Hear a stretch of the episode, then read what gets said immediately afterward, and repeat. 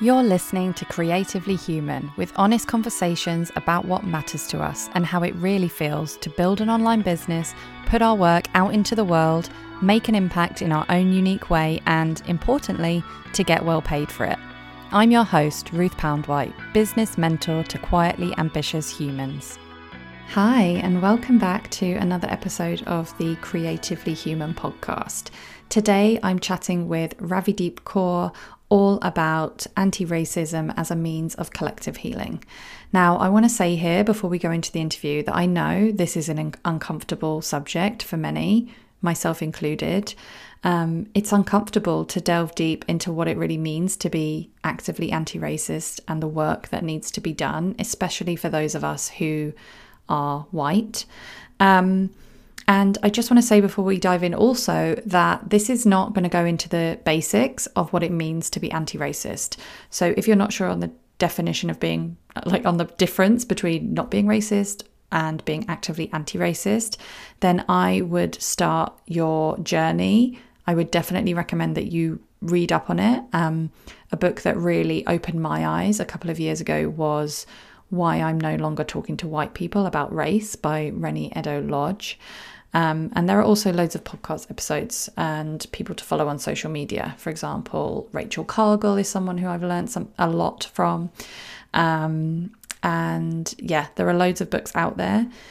In this episode, Ravideep, she really does invite us to ask some deep questions to help us dismantle systems of oppression, both within ourselves and for our own benefit, and also within our businesses, within our lives, um, for the benefit of the people we work with.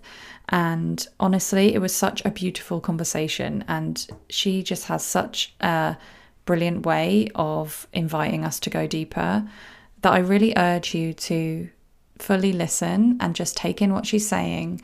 Leave um, leave any judgment at the door and just be present and we talk about what it the power of actually being present in these conversations right at the beginning of the interview um, and yeah, so we talk about how presence is a massive part of Ravideep's work with anti racism. We also talked about the importance of caring for yourself when you're doing such deeply reflective and emotional and difficult work. Um, we also talk about the importance of understanding our privileges, different privileges and power that we hold, especially in the context of coaching or leading in any kind, which I think I honestly believe that any of us with a business are leaders. So I think this work is very important for us. Um, important questions to ask yourself, and just, you know, Ravideep's invitation for what we should do for anyone listening to this, what we can do to further our anti racism work. Um, and let me just share a bit about Ravideep before we start. So, she is a presence based coach, mentor, and anti oppressive consultant who is passionate about owning and representing the wholeness of who we are. This means letting go of the deep social conditioning that no longer serves us, allowing us to build and embody a sense of self trust so that we can move forth in our journey towards collective healing. Ravideep's work is underpinned by mindfulness practices and principles with the belief that presence allows us to access the conscious power that resides within all of us. She works with the power of the present moment, relying on your consciousness and your presence to cultivate change, which means noticing the leaves blowing in the wind or grounding your feet on the floor in the midst of chaos. As Ravideep says, it is truly revolutionary, and she invites us to try it right now as you're listening to this. Ravideep's mission is to truly empower all women, but especially those with marginalized identities, to stand firm in our light and showcase real, raw, and diverse representation. To support us to decolonize and deconstruct where and who we place value on so that we can reclaim power through ancestral wisdom and unapologetically take up space. And one of the things also that we talk about in the episode is the fact that she is on this journey too. She is unlearning, questioning, and doing this work herself too. Um, yeah, this is a powerful, powerful conversation, and like I said, it's not it's not always comfortable to listen to. I was nervous about recording it, but the position that I found myself in lately is that it's important to have these conversations. It's important to be open to having these conversations. And this is a highly relevant conversation for anyone who is in business and who wants to help people in their business, who wants to change systems of oppression, dismantle systems of oppression with our businesses. So, yeah, enjoy this conversation. Okay, so I'm going to dive straight in with a big question, and that is why presence and anti racism? Such a good question, Ruth. Um, Posed I, by I, you, I have to add. You suggest it, but thank you. no, but it is such a good question because it's probably something I've questioned a lot as well. And it's something that's happened quite organically um, with my own journey. We talk about this concept of presence, right? Being present in the moment. And to be honest, it's just a set of words. And I'd like to invite everybody that's kind of listening to this podcast right now, whatever you're doing, just to take a moment to be present right here in this conversation with us. Because being in presence allows us to take back power. It allows us to see what's really happening in the here and now and our minds are so busy kind of moving so way forward into the future or sitting way way back in history and once we come into presence once we come into the present moment once we're connected with our mind bodies and spirits the things people are saying to us are only the truth. Mm-hmm. It's their truth in that moment in time. It is actually nothing to do with your stuff. And this allows anybody that works with me with presence and anti racism or anti oppression, it allows to almost kind of get your stuff and put it to the side and really focus on what needs to be dissected in that moment. Mm. Oh, that is such a amazing answer. Thank you. I'm wondering now it, it just made me think about because it's not easy to put your own stuff to the side right and sometimes you like i think you may have said this before we started recording but we think we know what it means to be present and we and we're still not being present so i thought it might be interesting to dive into what it really means like how do you know that you're truly putting your stuff to the side and how can you actually get to that place in the first place um, let's do it now, Ruth. Mm-hmm. I'm assuming you're sitting. Mm-hmm. So feet on the ground, but really on the ground. Mm-hmm. And I always talk about sensation. So sensation basically means touch. Feel something, rub your fingers together, placing your feet on the ground, allowing your toes to wiggle in your socks, shoes, slippers, maybe, just allows us to come back into the body. And a question we should all be questioning ourselves with is how many times throughout the day am I in my body? We separate ourselves from our body so much when actually, when we bring these two things together, three, even mind, body, spirit, that is when we are fully present. And the beauty with presence practice, and I call it a practice because none of us are always present in every single moment. Mm-hmm. But when we continue to p- practice presence, that is when we are already back in the present moment because even thinking about the present moment brings you back. And this can be so useful in our work lives, but also in our daily lives whenever we're having conflict with somebody or when we are feeling distressed.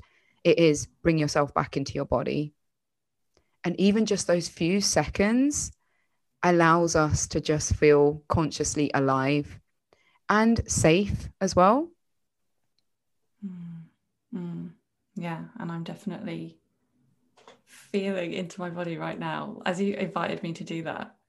Um, so let's back up a bit, and I, I just want to ask you, like, how did you come to realize that this was key to to the work that you do and to the anti-racism work that you do?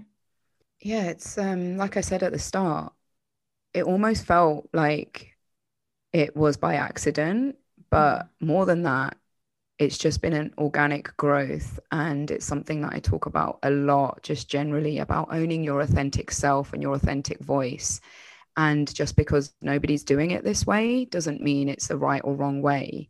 And I think we have to get away from the conformity of how we see others doing stuff. And especially as business owners, I think mm-hmm. it's something we do a lot in terms of comparison and conformity and kind of going against the status quo.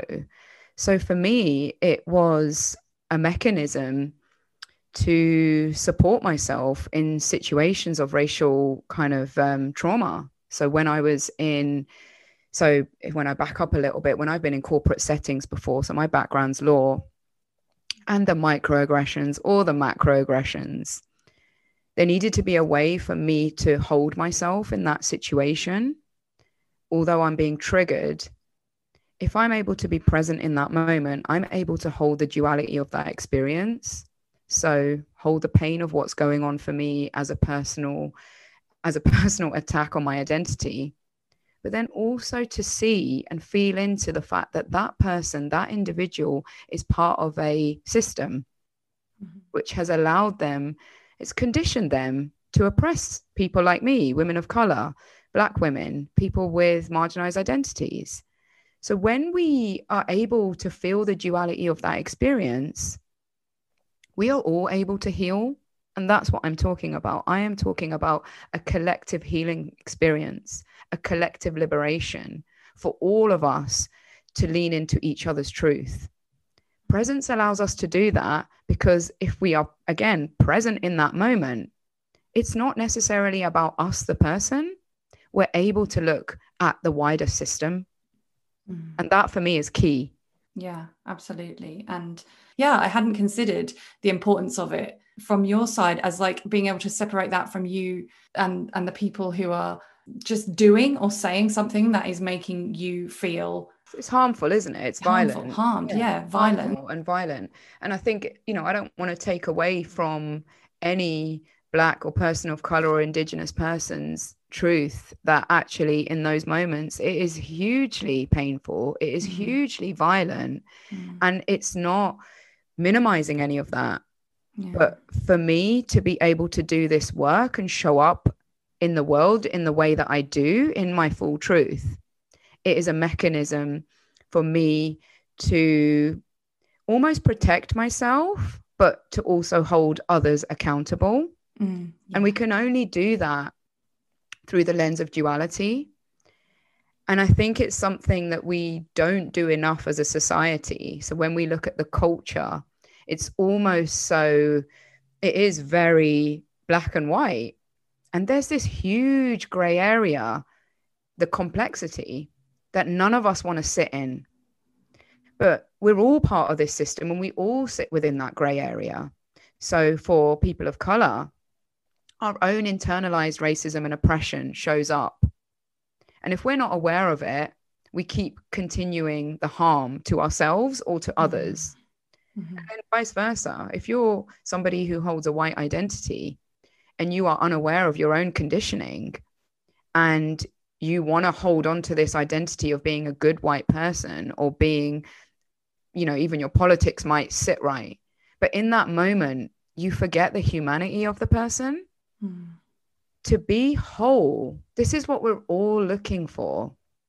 In the work that both me and you do as coaches, we are all looking for connection. We are all looking for self actualization, for purpose, authenticity, all of these things. But these can only, only come from being fully connected with your whole self. And if you don't know, you know, the history of where you've come from, how can you know how you are showing up in the present moment is 100% whole and you, and it is not the conditioning of the dominant systems? Mm-hmm. How do you know that? Mm-hmm. Once we open up to not knowing, that to me is the key. And I will always start a workshop with I am sitting here in, and I'm going to be in full presence because I am going to take and soak up the learning that comes as me sitting in this position because I'm aware of the privilege. I'm aware of the hierarchy as sitting as, and I'm doing inverted commas, the expert or the leader. Mm-hmm, mm-hmm. Because as soon as you do that, you close your, yourself off to more learning. And the whole human experience is sh- should be to open yourself up to these different experiences. But our attachments to our own identity do not allow that. Our attachments, even to our expertise or our educational status, none of that allows us to be fully open and, in turn, fully whole. Mm, that is so powerful. Thank you. And I know that majority of people listening to this podcast probably identify as women. Um, and I know that, so as a white, speaking as a white woman, I know that when I first learned about, for example, everyday sexism, um, it sh- it completely changed my perspective of things that had happened to me or things that I tried to be and failed to be or you know ways in which I had felt not good enough or too much. And it was just like it was incredible. And I know that because uh, I, I, think this is this is what you're getting at right? Like i didn't know what i didn't know and i was viewing things through a, through a certain lens and mm-hmm. suddenly like my mind was opened up to this. And i know that a lot of the white people listening to this will have experienced some of this especially this year with everything and the, the black lives matter movement and all of this. And it's i mean it's not a comfortable thing to say but a lot of us will have only just even had our minds open to this stuff this year. And yeah. Yeah and it's just it's so important what you say about yeah being open to that and being open to the fact that the lens that we've looked through things for our entire lives it shapes the way we respond to things it shapes the things we say and we don't even know it when we think that we're being present and that we're listening and I know that you've been doing this work for longer than this year. Um, and yeah, I don't really know what I'm go- where I'm going with this, except to just say like, yeah, thank you for opening our minds because there's just so much that I'm, and I'm speaking as a white woman here, and I know that not everyone listening to this will be white, but a lot of the listeners will uh, resonate with what you're saying as well. And I just think that I think it's so helpful that you have this different. It's it the, the, way you describe it as presence really, really speaks to me. That's just what I wanted to say, I suppose. Thank you, Ruth. Mm. Um, yeah, it and you can see where the anger and the rage is coming from, mm. especially from Black community right now. Yeah. You know, with the BLM movement you can see where that is coming from and we mm-hmm. can't minimize any of that but we don't we cannot also internalize it to allow us to sit in shame because shame freezes us mm-hmm. so physiologically again if we're not present in the body how do we know that when somebody is saying something or you see something on social media or you see something even in um, on the news or in a newspaper or whatever how do you know your body is reacting in that way if you're not present? Mm. That feeling that you get if you are not connected to your body, and we all have those trauma responses, all of us. And when we look at psychology, and everybody knows about the kind of fight, flight, or freeze moment, that our bodies are physiologically kind of being tapped into to to react in those situations the trauma the stress if we're not present, how do we know that we're not perpetuating more harm in that moment? Mm. We have to be present to be and to be open and honest and be like, wow, I feel really embarrassed or I feel ashamed rather than I feel shame. You know, it's two different things because shame just allows us to sit within that with lots of lots of the types of work that we do shame will just allow us to kind of sit there. But ashamed or embarrassment or anger can be utilized to redistribute privilege and power. And mm-hmm. that's where we need to go. It is not enough to do the reading or to follow a couple of people online but never, ever critically analyze your own positionality. And I think this is where we we are really getting it wrong. And I knew, you know, I had um I, I don't have a huge following because my attachment is not to my social media. Mm-hmm. Like I think, and I've written a post about it today actually because I, I have a very much kind of love hate relationship because it is a great avenue and vessel to allow truths that have been silenced to be amplified. That is the great thing about social media. Mm-hmm. However, for me, somebody who lives their life through the lens of presence cannot be stuck to their phone 24 7 mm-hmm. like it just yeah. it, it's not it's not my ethos it's not the way i want to live like mm. i want to be in nature i want to do those things i want to be present with my children and my family and in my work situations as well mm-hmm.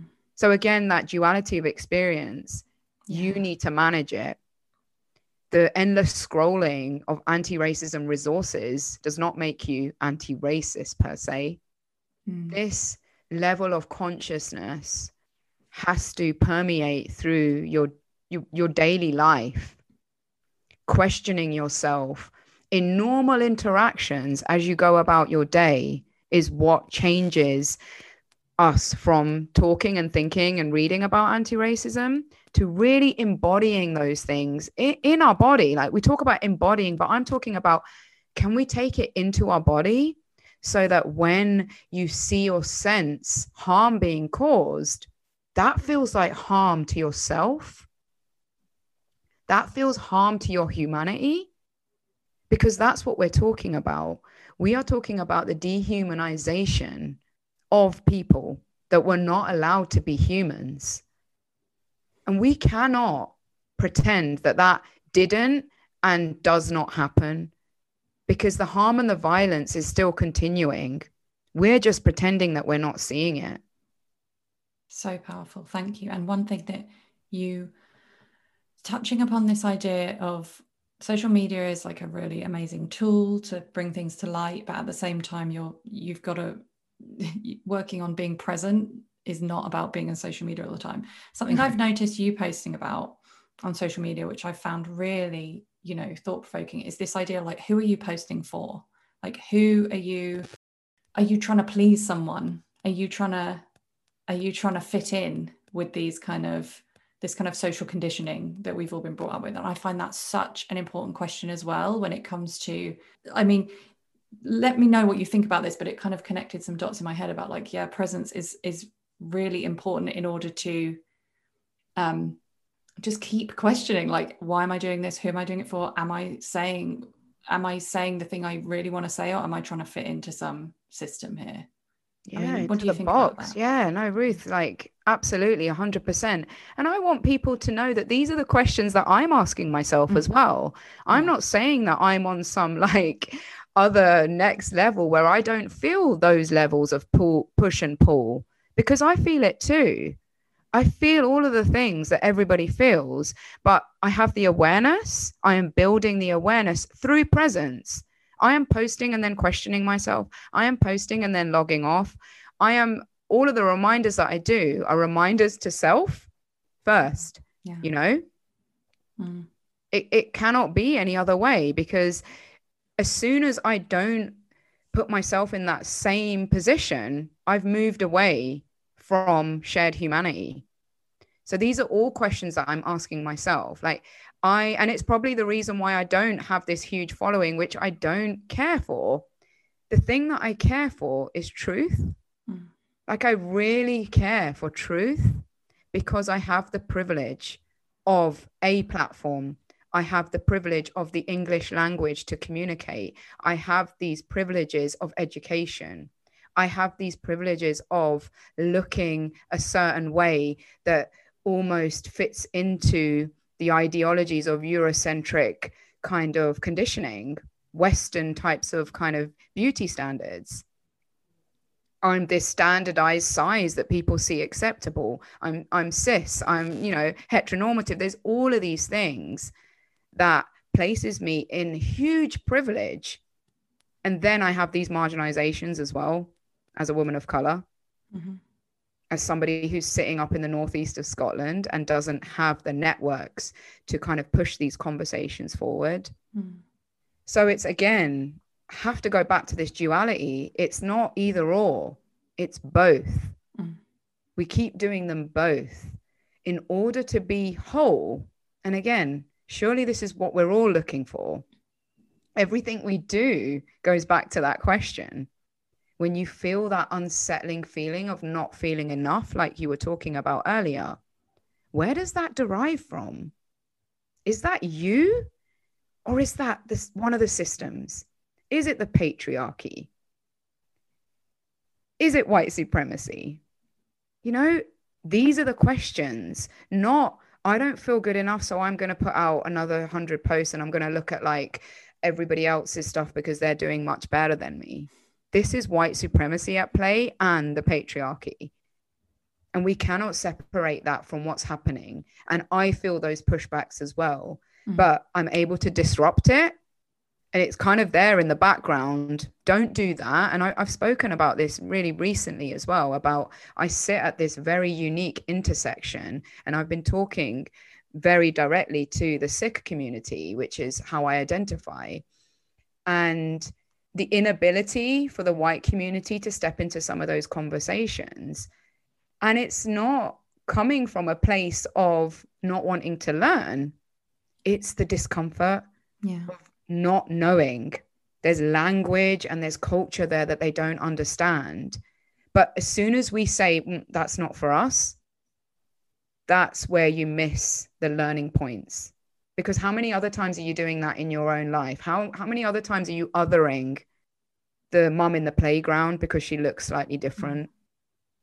or coming onto a profile like mine and being like, oh, that Sikh woman that's sitting in northeast of Scotland who's got three turbaned boys that isn't a page for me you know mm-hmm. something that you said about constantly questioning yourself i mean firstly i love that you share that in your work and it's something that i try to do in my work as well and i think this is the real power in vulnerability vulnerability from a kind of empowered place i would say. Mm. um, sharing the stuff that you're going through sharing the ways in which you're questioning yourself kind of as part of or even as a result of your work. And i think that i think that that's just so powerful.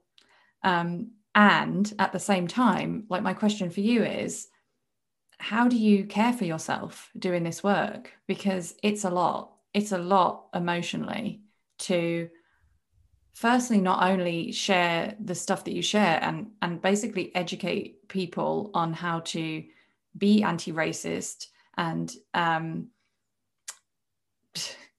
dismantle these systems of oppression and at the same time constantly doing this work for yourself constantly digging in constantly questioning yourself constantly and, and i would imagine also facing the systems of oppression yourself as well as a woman of color. How do you care for yourself in this work? Appreciate the question ruth and just the awareness as well that it's not for anybody who thinks that this work is easy.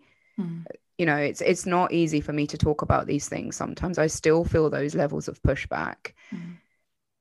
the way that i care for myself is knowing who i am it's knowing about those privileges but it's actually also doing all of the things i'm uh, requesting other people to do so coming off of my phone not being attached to these levels of success like i just i don't I'm disowning them more and more because the more work that I do on myself, I see it part and parcel of me being able to show up with this work. But the more that I do the work on myself and decolonize from even practices of wellness and spirituality, the more that I do that, the more that I feel like I know who I am and I know what's important to me, I'm able to switch off. So even a system like capitalism, once you start to see how capitalism allows us to basically feel like we're never doing enough,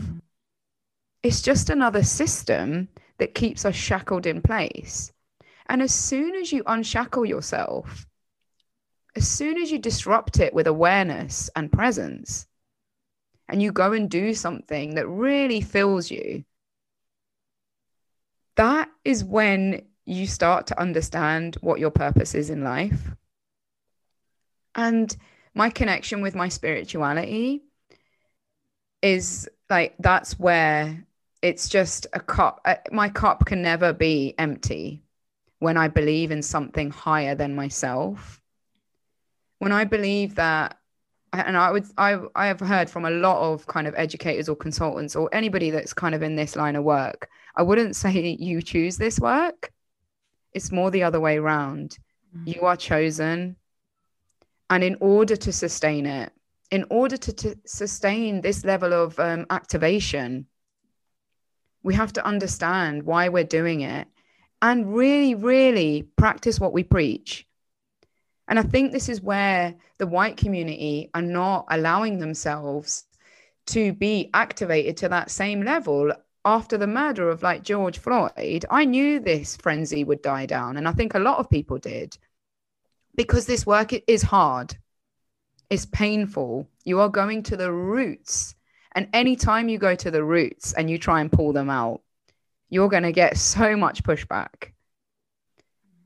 So you have to be honest about what you really want from this. Like, how are you going to look after yourself? And if you are going to be sustainable in work like this, it means you preserve your energy. That is at the top of anybody's list. And I've actually written, um, I've actually written a course, and it's a free course available um, through my link tree for Black women um, women of color, indigenous women, but also any white women that are activated in this work about why we need to protect our energy over and above anything else. Mm. Because otherwise we just go, we just turn to burnout. And that's what capitalism wants. That's what white supremacy wants. It wants us to be like, this is too hard. But us doing that continues these systems of violence and we keep upholding them and we've got to start looking at violence and systems of dominance internally as well. Like, how do we uphold these things internally? How do you talk to yourself when you muck up? How do you, when you haven't finished a deadline or you've written or said something that wasn't, again, inverted commas, perfect, how do you talk to yourself? How are you kind to yourself? How do you hold compassion for yourself? And I think these things, the healing that goes inside, on inside, is how we heal outside as well. Yeah, thank you for that. And I think, yeah, what you've said about the whole thing, Black Lives Matter, the murder of George Floyd, and how everyone was really talking about it and putting a lot of energy behind it, and then it dying down and this whole thing about protecting energy, being in it for the long run, I think that is so important. And I'm going to make sure that I link to that course that you've got in the show notes for anyone who wants to sign up for that. Um, I'm curious as well. Like this is just a question that was coming to me as we've talked as we've been talking because I I can see that um, you know coaching in general and working with people in that kind of way, it's it's a huge part of that as well isn't it? Like leaving your stuff behind being really open being really present with your clients um not not pushing our own like biased thing. And obviously we're humans and but yeah. you know what i mean? And i was wondering like talking from a perspective of like anti-racism and privilege and all of this like what are your thoughts on kind of the work specifically that that people like not just coaches but anyone who works with people in this kind of capacity where you're really you're really talking to people personally one on one and where your own privilege and your own biases can really get in the way or can really affect what you say. What would be your kind of thoughts and advice for people who work with people who people who work with others in that way to make sure that they're they're not perpetuating harm that they're that they're able to be there for their individual clients as well as like helping to dismantle the systems of oppression as a whole? That's a big question but yeah big question. But so so important. And it's actually the reason um i went it's the reason why i began coaching because when mm. i was looking for alternative therapies or support there was nothing for somebody who holds my identity, who sits at these really important intersections. And I think the main thing is is being open to the fact that you probably are perpetuating systems. Mm-hmm. And you need to be aware of that when you're going into clients, whether you're um, a clinician, a therapist, a coach, is understanding where you hold privilege and why it matters, and how privilege is connected to power, and being like being really sure of like the power dynamic. So, you know, I've kind of touched on it, but the power dynamic of anybody being in a leadership position, and then when you are there one to one the power should be back and forth. And I often say it's like table tennis, isn't it? The power mm. should be back and forth, back and forth.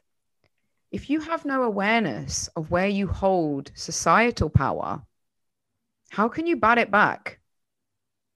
You're basically sitting with societal power. If we do not know where and what is going on in the world and what is important to that individual, and when we talk about a person centered approach, if you don't know about their cultural heritage, you don't know about their spiritual practices, how do you know what's important to them? And then how can you hold space for them? I don't think very, you know, and I'm I, I'm gonna say this, but I don't think very many white practitioners are able to hold space for people of color, women of color in particular. That's been my experience. And the last, what, four years, I haven't really seen any improvement apart from performative kind of activism.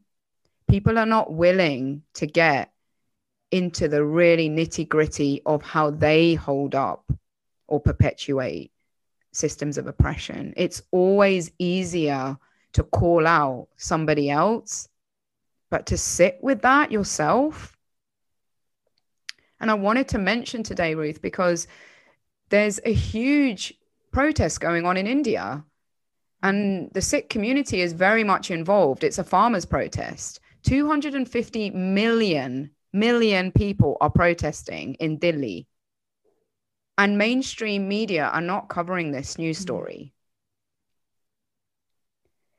If you've got a client who's got family or lineage and that is going on, how can you hold space?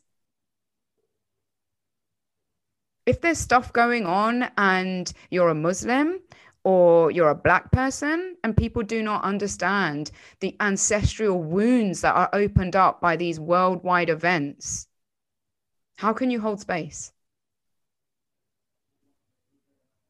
You can't 100% hold space. And it isn't about, again, blaming, it's being open, but it's asking those questions. It's decolonizing your feed. You're following these people to diversify a feed. But when you see somebody who doesn't look like you, how do you other them by not sharing or amplifying or continuing to silence those those people? That is you part of the system. If you hold white skin privilege and you see something on someone's feed, especially if they don't have a large following, and you don't feel like this is something that I should share because I'm going to alienate my audience, it's something that we really need to think about. Like, what are we building a community for? Where does capitalism prioritize us, our needs? Who is being harmed by you not showing your privilege and then redistributing it? Mm. and these are the really really important questions that we need to get not just sit on the surface but we need to get under. Doing it in a way that holds space for people. Like i am working with clients 6 months plus 12 months and some of the revelations that they are now bringing to me have been amazing because they are checking themselves. They are understanding how white supremacy is so pervasive. It's almost fixated into people's personalities. Mm. Mm. The confidence that they've got when they walk into a room, they're now questioning is that me or is that some of the societal privilege from my skin? And it's again, if you are able to ask yourself those questions, you can then disrupt when you are maybe silencing somebody or you are not passing the mic. Mm-hmm. Yeah, really powerful. Oh, that was questions. quite a long answer. no, really powerful questions. And it just, it's such an important i mean it's for any it's for anyone listening but especially those people who really because yeah there is power at play as a coach as a therapist a pr- mm. practitioner there is power at play. And i would i just wondered like what would you recommend for anyone listening to this? Because i know i know that i've read about this and i know that there's so so much like i need to go so much deeper. I know that too. What would your um, advice or recommendations be for anyone listening to this who want who wants to go deeper into this i think there's you know the, the one thing that the blm movement has done is this has become a mainstream conversation mm-hmm. so you can find resources and interestingly enough like I, i've got an online course and loads of people bought this. And again, it was a really difficult position for me, somebody who holds light skin privilege. I don't want to benefit off the back of black violence. Mm. Like, that is just not okay. So again, the way that I deal with that is not be like, oh my gosh, let me just hide under a bush. It's like, right, I have benefited financially. How do I redistribute that? Mm how do I not keep this for myself? Because to me, that's not mine. How do and and you know, I may not have been quote unquote successful at that time. You know, there was loads of things that there was a lot of resources going out. But it's taking a step back and being like, well, whose voice needs to be heard right now? Because it's not a light-skinned brown woman. It's maybe it's passing the mic to black women, allowing those voices to be amplified and redistributing what you can resource wise. For people who really want to go deeper, you've read the resources. It has to be part of a long term strategy, especially as a business owner. Mm-hmm. What are you going like? You know, we we do these things at the end of the start of the year. Like, what what are going to be my goals in this business? You cannot say that you're inclusive when you're not actually doing anything. Like these are just words. It's so easy to intellectualize a topic like this, but it isn't a topic. This is lived reality yeah. for loads of us. Yeah. I could like name 10 times that on, on social media alone from white women that follow me of how they've been violent. Mm. I choose not to engage with that because it's not my energy, it's not my thing and it's almost like i'm doing this subconscious thing being like right that's your stuff if you really want to invest in this it is paying paying people for their time and energy and actually valuing that work.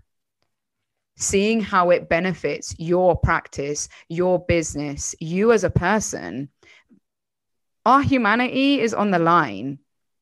Uh, we are talking about what so many years of oppression and violence. The stuff that's going on in India now is connected to colonialism, the British Empire. Mm-hmm. mm-hmm. Learn about your history. It's a collective history, and it is the reason why we are in this position. But invest, not, you know, and we have to be honest about what has been going on. We are in, we've been in a pandemic this year. It is, it has been highly stressful for so many of us and I know I've had to check my privilege so many times throughout this time. And I hope, you know, everybody listening to this podcast has also been in that situation. But then how do we move past that? Because our struggles are our struggles and we can't take that away from anyone. Mm. But it's starting to understand that there's some struggles that you will never have. And what are you going to do about that? Are you going to keep I, I say this thing about like it's almost like putting on, you know, you on an air mask, on a gas mask for yourself, and then you just keep breathing the air for yourself. You know, on the planes it says put your mask on before anybody else. Yes, you do that, then at what point do you start distributing that that clean air mm. helping somebody else at what point but then it's also analyzing from a critical intersectional lens why is that person not breathing why is that person not successful why is that person not being amplified and how do i keep supporting that same system so it's like, yes, I've got all of these things going on, and it's being practical, sustainable, but honest about what you can manage in your day to day life in the next six months, in the next 12 months. Like, what are you going to do? Like, some of my clients want accountability every week. This is how much they're invested in it. Mm. Every week, they're wanting accountability. And it's like, it's not about okay they're great but it's about they're seeing the and it's you know it starts and it's the ripple effect that actually once you see the oppression you start to see it everywhere everywhere you go and you see it in yourself so i think it's just starting with these baby steps like you've done the reading now what like i yes i'm sitting here as somebody who does this as a business but this is not this is not the only way to do it it is dependent on who you are and what you want to gain out of this, how much you're willing to invest, not just financially, because we can buy the books, we can buy the courses. And I'm now sitting here wondering, I wonder how many people have actually completed that course. There's five modules in that course. How many of us have managed to actually complete it? And once we complete it, then what happens? this is an ongoing journey and i think just being open to that that i'm not going to get this fixed tomorrow yeah but i am committed to doing something every day do something whether that's like writing in your journal that this is where i sh- i saw my privilege show up because once you start to do that again you embody it and you have to do something else your body tells you you need to show up better yeah. yeah when you can. Mm, thank you. That was such such an important answer, and I just wanted to share as well that that that for me has been a real um, what you said about it's not like an, not an answer tomorrow it's an ongoing thing. I mean it sounds incredibly obvious but actually it's been an important shift for me. And i think it's very important in the conversation in the context of building a business because um you know as a business owner you have a certain amount of power in in certain in certain situations especially as it grows. Like i know that i know that there's a whole range of business owners listening to this and some of you will be in the thick of it and and struggling and some of you will be thriving. And especially i mean having that long-term vision for how you want to use your business as a tool to um, dismantle systems of oppression i think is so important.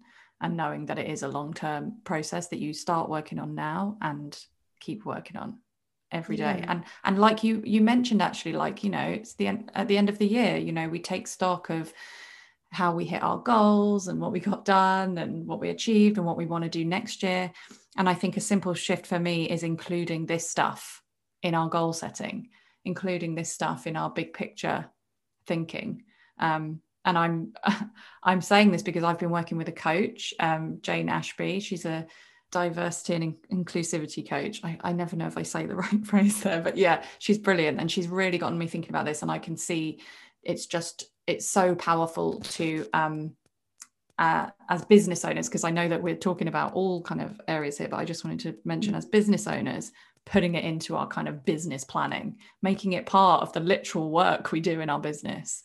And i found that such a useful way to approach it as well. Yeah um, absolutely. yeah. absolutely. And i think just owning up that if it isn't something on your list then you are actually part of the system and we all are yes. we're all perpetuating yeah. it but it's like you know just holding a little bit of space for okay it's maybe something that i'm not prioritizing it doesn't have to be huge things and i think sometimes social media will say to us it's always about these big things. Yeah. But I'm inviting people to look at the smaller things. Look at your own community. Look at the whether that's online or in real life. Where is it lacking of other voices? Who's being silenced and who's being erased and why? And that power thing for me is huge. Understanding how you hold power through privilege and not shying away, but just kind of laying it out and being like, I hold privilege here and I'm going to redistribute it in this way because it's about giving everybody what they need to thrive rather than giving everybody the same. So, this notion of equity mm-hmm. over yeah. equality. And yeah. it, it sounds simple, but people struggle with this notion because it seems unfair. But the unfairness comes from decades and decades of oppression. So some people, no matter how hard they work, and this is another thing, you just hear these like blanket statements of, I've worked really hard for mm. this. Yeah. And it's like, yes, nobody's taking that away, but where did you start? Yeah. Like, where did you start? And conversations that we're having, like with our children or other children, and just how even putting this, these, subject matters into conversations is the start of that kind of stone in the water and how it ripples out. And people may feel uncomfortable, but if you don't say it or you don't start the conversation, you know, where Christmas is coming up and people are going to be maybe with family, dependent on what they're what they're feeling just mm-hmm. now, in and around with family or friends or what have you. And if these aren't the conversations that are happening in your communities, but you're there on social media talking about it, to me, there's a huge disconnect there. And actually, why are you talking about it on social media when you are not showing up in the same way, like in integrity in your real life? Really kind of asking yourself some of those questions like, where does the pushback come from? What am I afraid of? and what system is telling me to be afraid yeah such powerful questions there absolutely. Um oh thank you. This has been like such i don't know like i want to say like a brilliant conversation but i don't think that's the right word. But yeah it's been really wonderful talking to you about this and i could talk to you for longer but i think we're going to have to wrap it up. But thank you so much for just sharing so openly about this and for the work that you do. And i think you know we touched on it earlier but this is clearly this this work take like takes a lot uh, and and requires a lot of work from you and I, I i can't imagine what it what it takes to do it but thank you so much for sharing um, Thank you, Ruth. I appreciate that. But I'd also like to say that, again, I don't feel like this is my work yeah, or my credit yeah. to take because there's ancestors before me that have yeah. made huge sacrifices, which allow me and my family to be here and show up in this way. Um, I almost feel like I'm a vessel, a messenger, mm. and I am being pushed from a higher force. So um, I can't take that credit, but thank you for um, holding space for that. Um, yeah, it's been it's been it's been amazing just to have have an open conversation about these things, and I think the more we talk about it and normalize these conversations, hold space for all of us to come together I think that's how we move towards kind of collective liberation. Yeah, yeah, absolutely. And I, when we, because we do a bit of back of back and forth before we record to get the topic and some talking points. And one of the questions that you posed was, what would it mean to liberate yourself? And I think that that's a very powerful question. Like, uh, so I just want to invite everyone after having listened to this conversation, um, potentially take that question away, journal on it, really journal on it because I think after listening to this, that question has a whole new depth. What would it mean to liberate yourself? So I'm going to include that in the show notes as well. Um, and just Perfect. to just to wrap things up with a random question before we finish, random icebreaker question, which is obviously not an icebreaker because we've been going deep already. but um, what are the top three things on your bucket list? this is really interesting actually because um yeah I, it's an interesting question because all of the things that I've spoken about, like, had you have asked me this a few years back, I would have easily been able to answer it. Mm-hmm. And I'm probably going to have a really boring answer. But to, to be honest, I just think three things on my bucket list. Like my my son came out the other day out of school and he was like, "What's your biggest wish in your life?" And again, a few years back, I would have had all of these like things that I wanted to do. But I think our attachment to like not just material things, but places, people, um, I am really trying to through like spiritual development detach myself from anything because none of us know really how long we've got yeah. and i just i just want to be able to like live my best life and to be to be able to live and work in integrity and just be content like to truly be content with what i've got and not look to others this level of like external validation like i am just really trying and pushing myself towards finding everything within myself. So, to be honest, for me to answer that in que- question in integrity right now would just be just to carry on as I am because I think I think the human experience makes us want to do things and when we look towards like privilege and power it's like I feel like I'm in a really really privileged and amazing situation and if I, I just feel really content, Ruth, to be honest. oh, well, that's a beautiful answer. Thank you. Thank you so much. And if you want to find out more about Ravideep's work or you want to follow her, then go find her on Instagram. She's at Ravideep Kaur underscore.